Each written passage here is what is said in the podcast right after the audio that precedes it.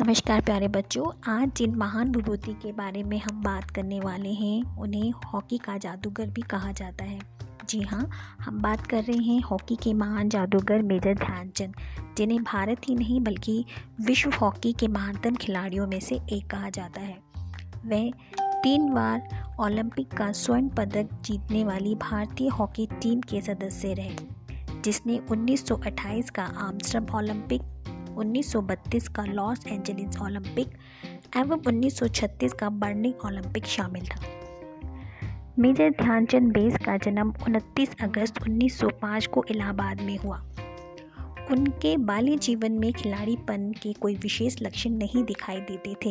इसीलिए कहा जाता है कि हॉकी के खेल की प्रतिभा जन्मजात नहीं थी।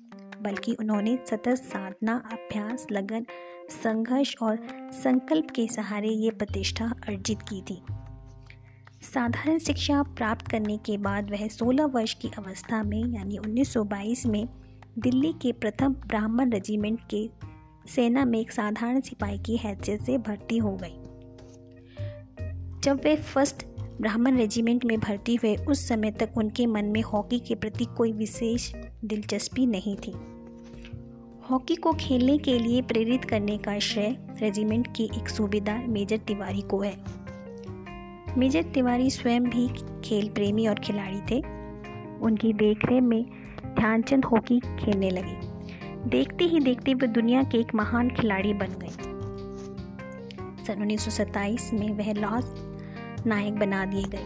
1932 में लॉस एंजल जाने पर वे नायक नियुक्त हुए।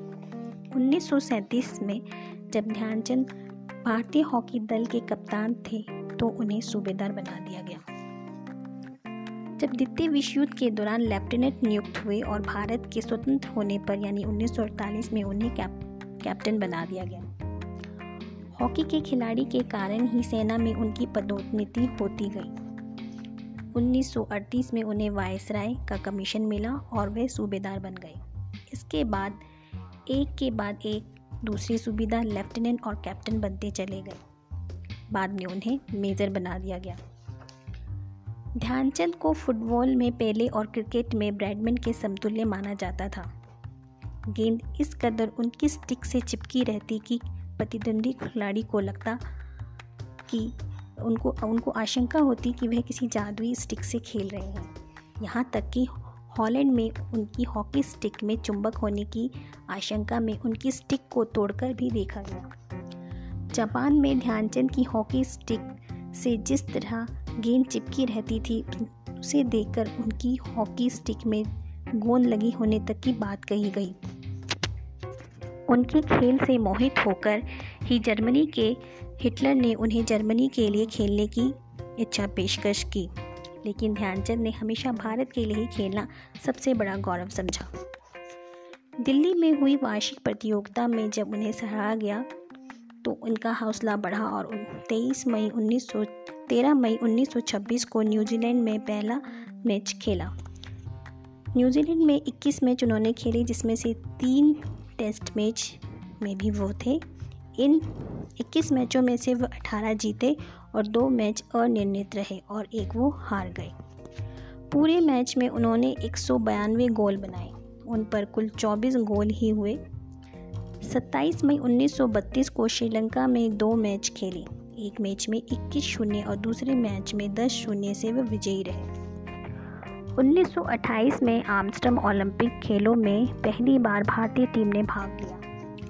आमस्टम में खेलने से पहले भारतीय टीम ने इंग्लैंड में 11 मैचों, मैच खेले और वहाँ ध्यानचंद को विशेष सफलता प्राप्त हुई। आमस्टम में भारतीय टीम पहले सभी मुकाबले जीत गई।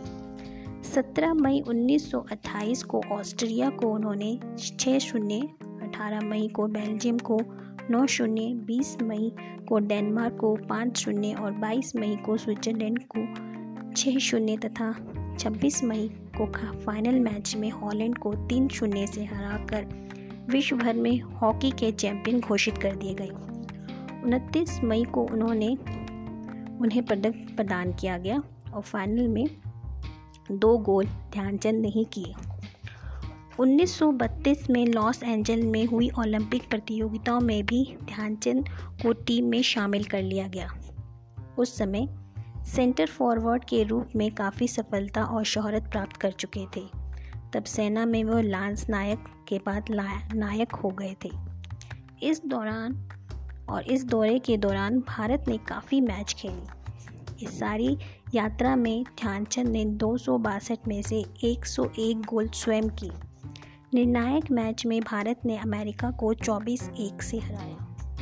तब एक अमेरिकी समाचार पत्र ने लिखा कि भारतीय हॉकी टीम तो पूर्व से आया हुआ तूफ़ान थी। उसने अपने वेग से अमेरिकी टीम के 11 खिलाड़ियों को कुचल कर रख दिया। 17 जुलाई के दिन जर्मन टीम के साथ अभ्यास के लिए एक प्रदर्शनी मैच का आयोजन हुआ। ये मैच बर्लिन में खेला गया।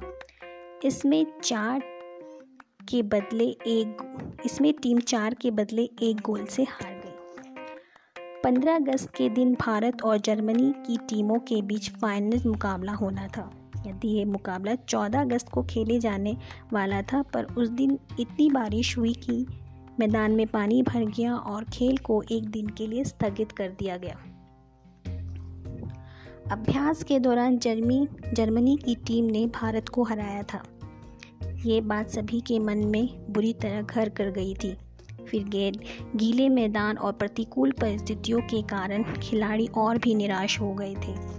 तभी भारतीय टीम के मैनेजर पंकज गुप्ता को एक युक्ति सूझी। वे खिलाड़ियों को ड्रेसिंग रूम में ले गए और सहसा उन्होंने तिरंगा उनके सामने रख दिया और कहा, इसकी इलाज अब तुम्हारे हाथ में है। सभी खिलाड़ियों ने श्रद्धापूर्वक तिरंगे को सलाम किया और वीर सैनिक की तरह वे खेल के मैदान में उतर पड़े। भारतीय खिलाड़ी जमकर खेले और जर्मन की टीम को आठ एक से हरा दिया। उस दिन सचमुच तिरंगे की लाज रह गई। उस समय कौन जानता था कि 15 अगस्त ही भारत का स्वतंत्रता दिवस बनेगा? ध्यानचंद ने अपनी करिश्माई हॉकी से ऑस्ट्रेलिया के महान क्रिकेटर डॉन ब्रेडमन को भी अपना कायल बना रखा था। ये भी सहयोग है कि खेल जगत की इन दोनों महान हस्तियों का जन्मदिन दो दिन के अंतराल में पड़ता है। ब्रैडमैन ने तब हॉकी के जादूगर का खेल देखने के बाद यह कहा था कि वे इस तरह गोल करते हैं जैसे क्रिकेट में रन बनते हैं।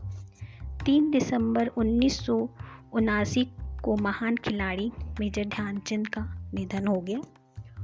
उन्हें उन्नीस सौ छप्पन में भारत के प्रतिष्ठित नागरिक सम्मान पद्म भूभूषण से सम्मानित किया गया। उनके जन्मदिन को भारत का राष्ट्रीय खेल दिवस घोषित किया गया। इस दिन खेल में उत्कृष्ट प्रदर्शन करने के लिए राष्ट्रीय पुरस्कार अर्जुन और द्रोणाचार्य पुरस्कार दिए जाते हैं। आने वाली तमाम पीढ़ियाँ उनसे प्रेरणा लेती रहेगी। तो ये थे हमारे महान विभूति मेजर ध्यानचंद हॉकी के जादूगर। अगले अंक में ऐसी ही किसी महान विभूति से आपका परिचय कराएँगी। नमस्कार।